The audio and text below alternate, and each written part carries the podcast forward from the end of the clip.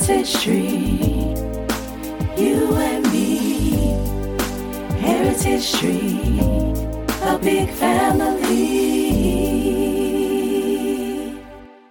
Welcome to Heritage Tree, where we talk about heritage care and development for people and organizations. And now to our host, Dr. Dena Michele Rosko. And I want to just sit with that for a moment.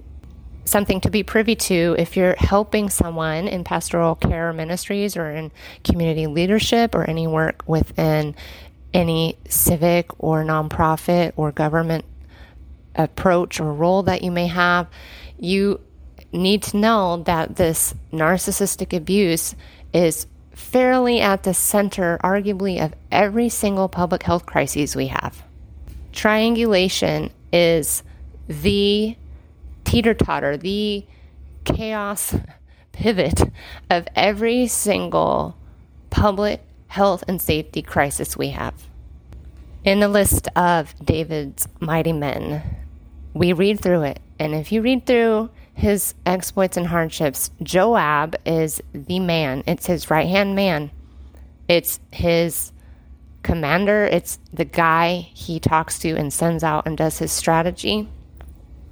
And you read about the resentment you see come out of Joab at King David's decision, at King David's plight. And what's the difference, I wonder, in that? Have you ever known someone and they've gone through hard things? They've gone through hardship, heartbreak, suffering, loss, pain, and sometimes instead of getting better, it seems to get worse for them, or they seem to get better for a while.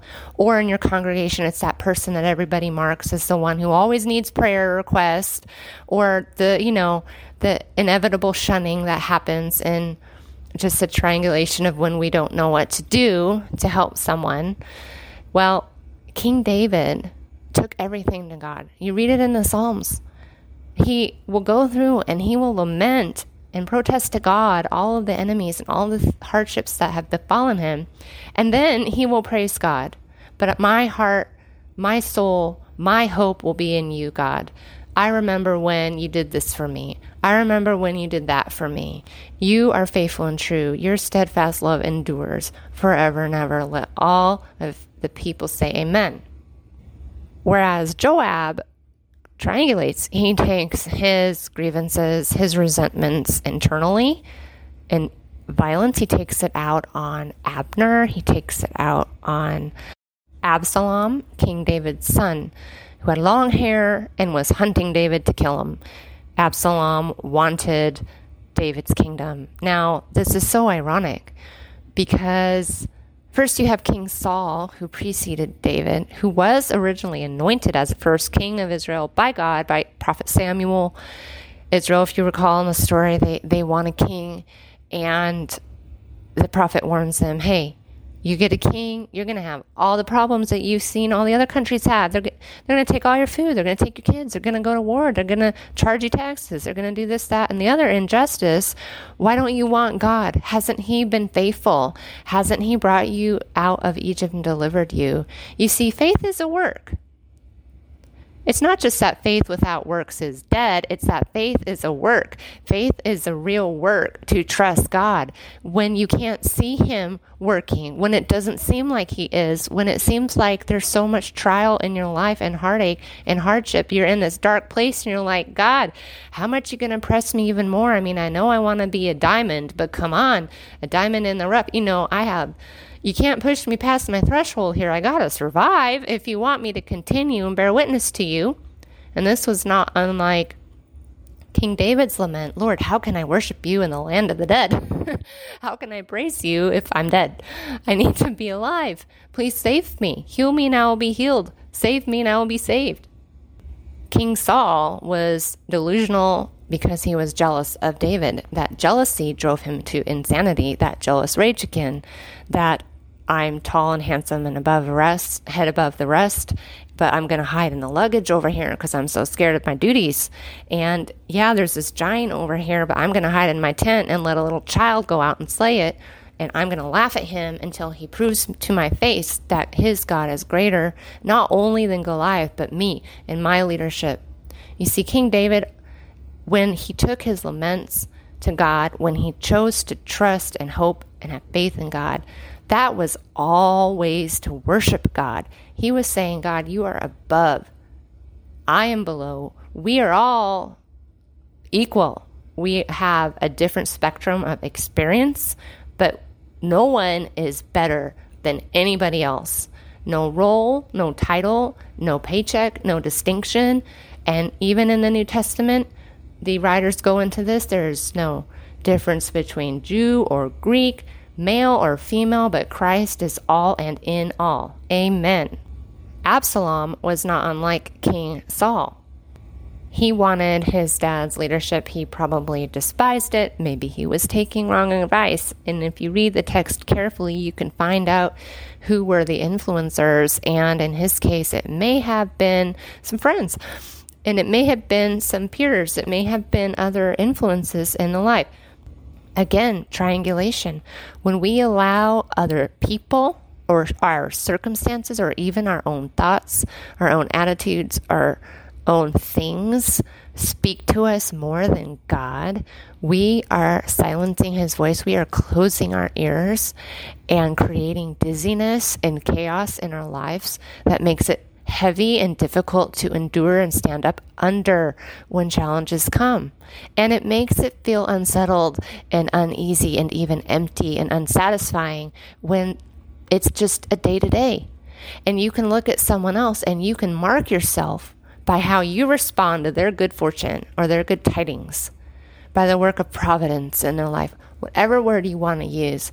When they have a baby, or when they get a new job, or when they get married, or when they get a new hairstyle, or when they lose five pounds, or when they gain 10 pounds of muscle, and you look at them and you want that too, what do you do? Do you take that to God we say, God, please forgive me for coveting. Please forgive me for my jealousy. Please bless them and thank you for blessing them. And maybe, Lord, if it's your will, that can happen to me too. And show me the steps I need to take to get to that healthier place. To use it as a mode of conviction in your life, to do the real work, to put work to the faith, to work to the vision that you saw someone else cast for you, by the way. Or do you go to God and say, Hey, God, was that you? Is that what you want for me? Or do you have something else? Please show me what you want for me. Please guide my steps with my health, guide my steps with my intimate relationships, my friendships, my family, my coworkers, my business, my entrepreneurship, my nonprofit, my leadership, my po- politicking, my socializing, my fitness, my health, my nutrition, my child, my children that are here yet to come. God, what is your vision for me? Please help me cast it. God, God, Great Spirit, what is your vision for me?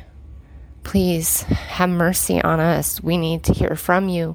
How can we accomplish the best life you have for us without your Holy Spirit living in us, without your life, your breath in us, without your vibrancy and your joy and your love and your faith and your hope for the future?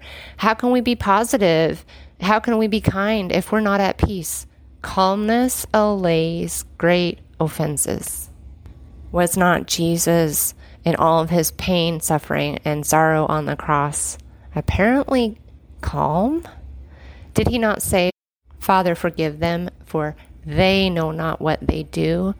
Did he not witness to the thief and bear witness and choose to not respond to the ridicule of the mocking crowd and the mocking criminal beside him?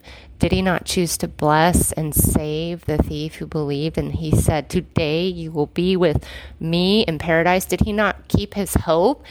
Even though, as he said, Father, Father, why have you forsaken me? Did he not still call out the name Father? Did he not invoke the relationship that was still there, even if the Father turned away? It was not gone. Did he not still hold fast to his faith? Lord, Lord, do we do the same? Or are we so quick to drop it when trial or adversity comes? when we hear something hard that someone said or did about us or to us, when our health suffers, when our finances suffer, when our relationship with family or friends suffer, what do we do? How can we stay steady? How can we maintain calmness at LA's great offenses? Well, Joab didn't maintain a calm. He flew off into a jealous, vindictive rage, and he also criticized King David. Why are you mourning? All these men fought for you. Go out and celebrate. Well, he was mourning his son, and this was the second time David would have to pull himself off the floor after mourning the loss of a son, a beloved son. Maybe a tiny glimpse of the mourning that God did on heaven's floor for his son. Maybe God turned his face away because he was grieving.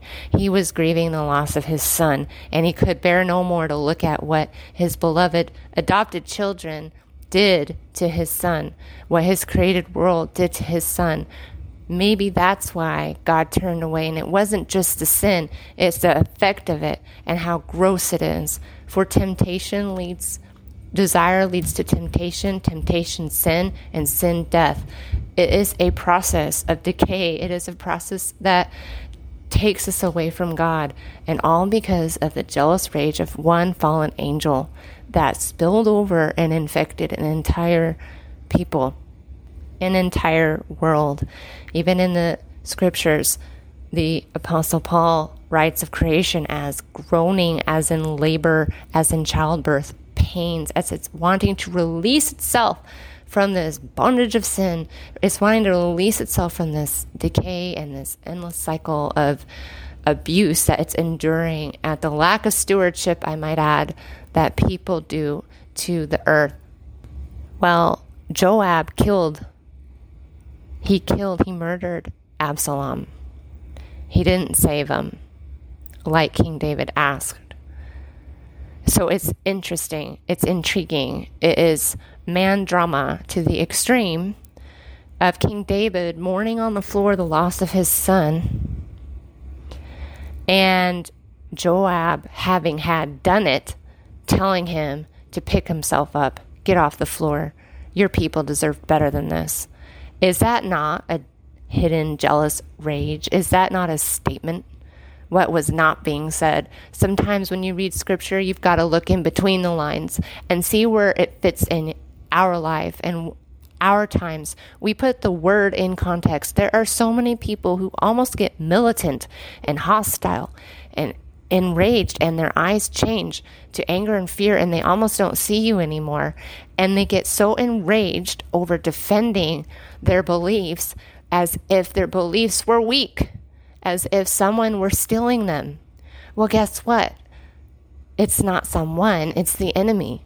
It's this, again, triangulation. What is that? When someone gossips, when someone takes something out on someone else, a husband yells at a wife, the wife yells at the kid, the kid kicks the dog. I mean, it's that stereotypical process that we joke about, but we only know about it because sometimes we might do it.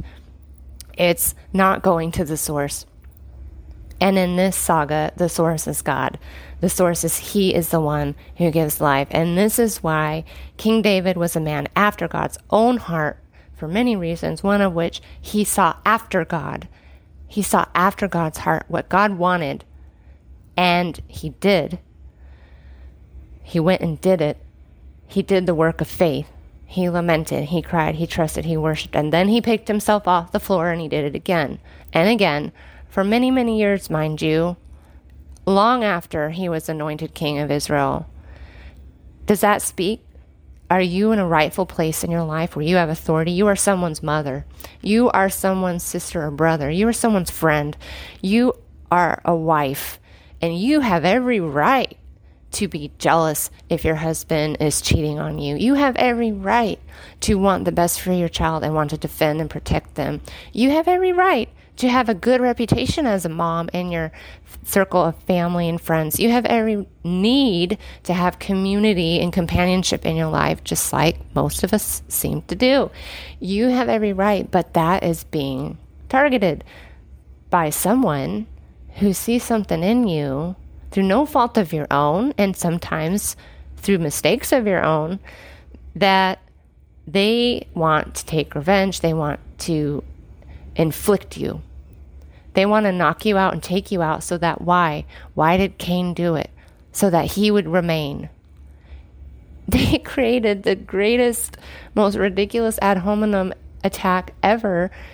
That's what murder is. It's trying to make someone go away instead of taking it to the source. And we are not God.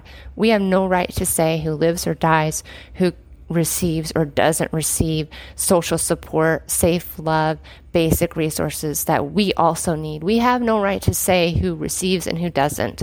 We only have the responsibility to do the real work. And that's what narcissism really is. Narcissism really is an affront to love and an affront to work, a rejection of responsibility to do the real work. Through all this scheme, through all of this confusion and all of this fancy sauce that is so exhausting and soul draining and vampiring.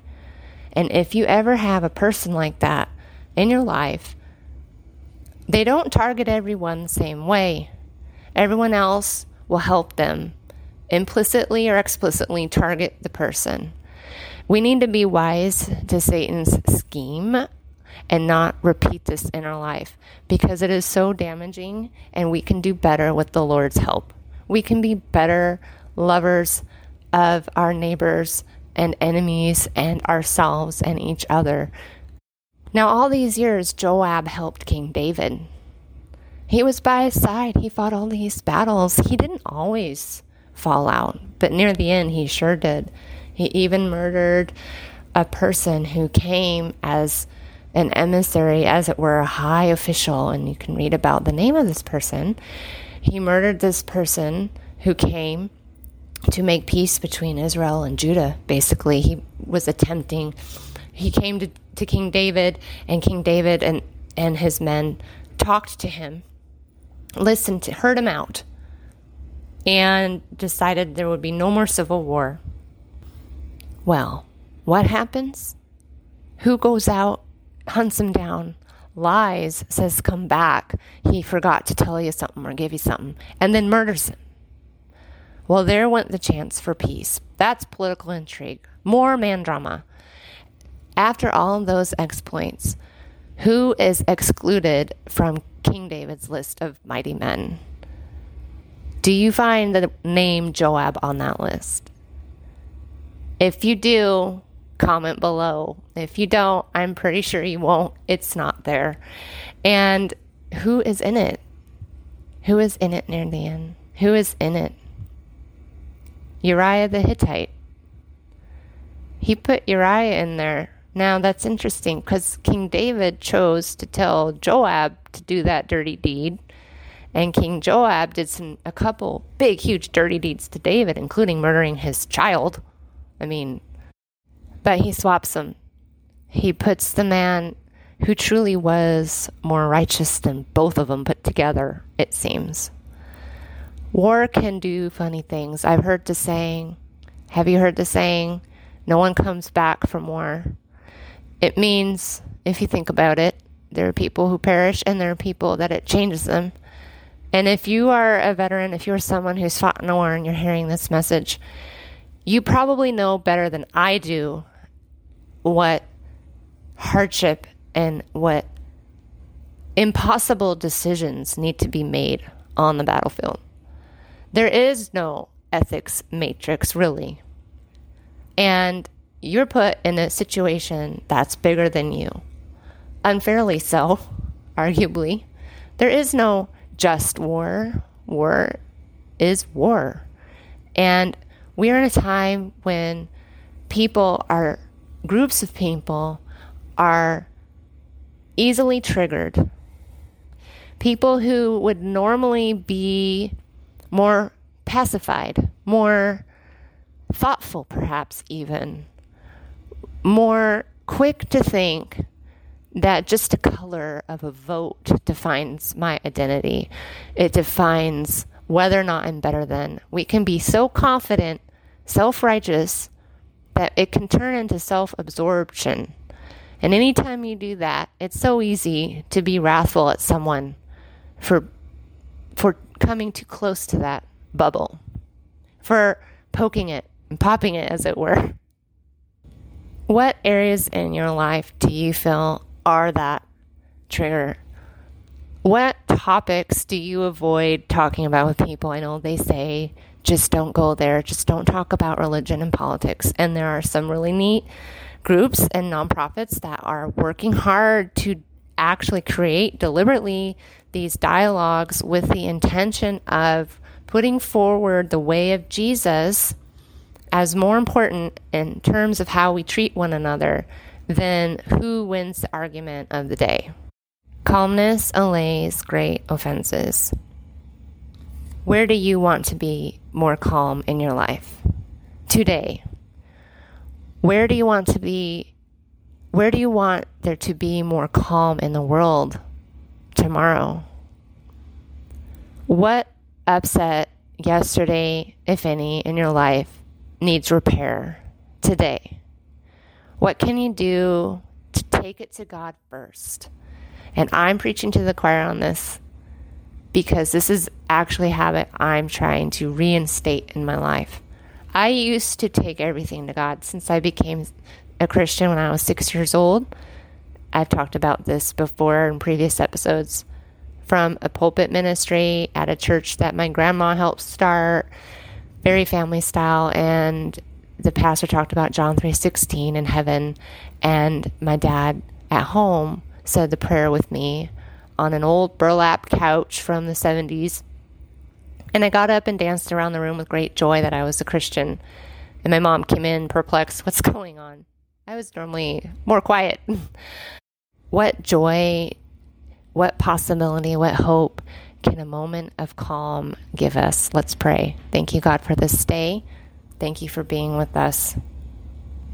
Thank you that calmness allays great offenses.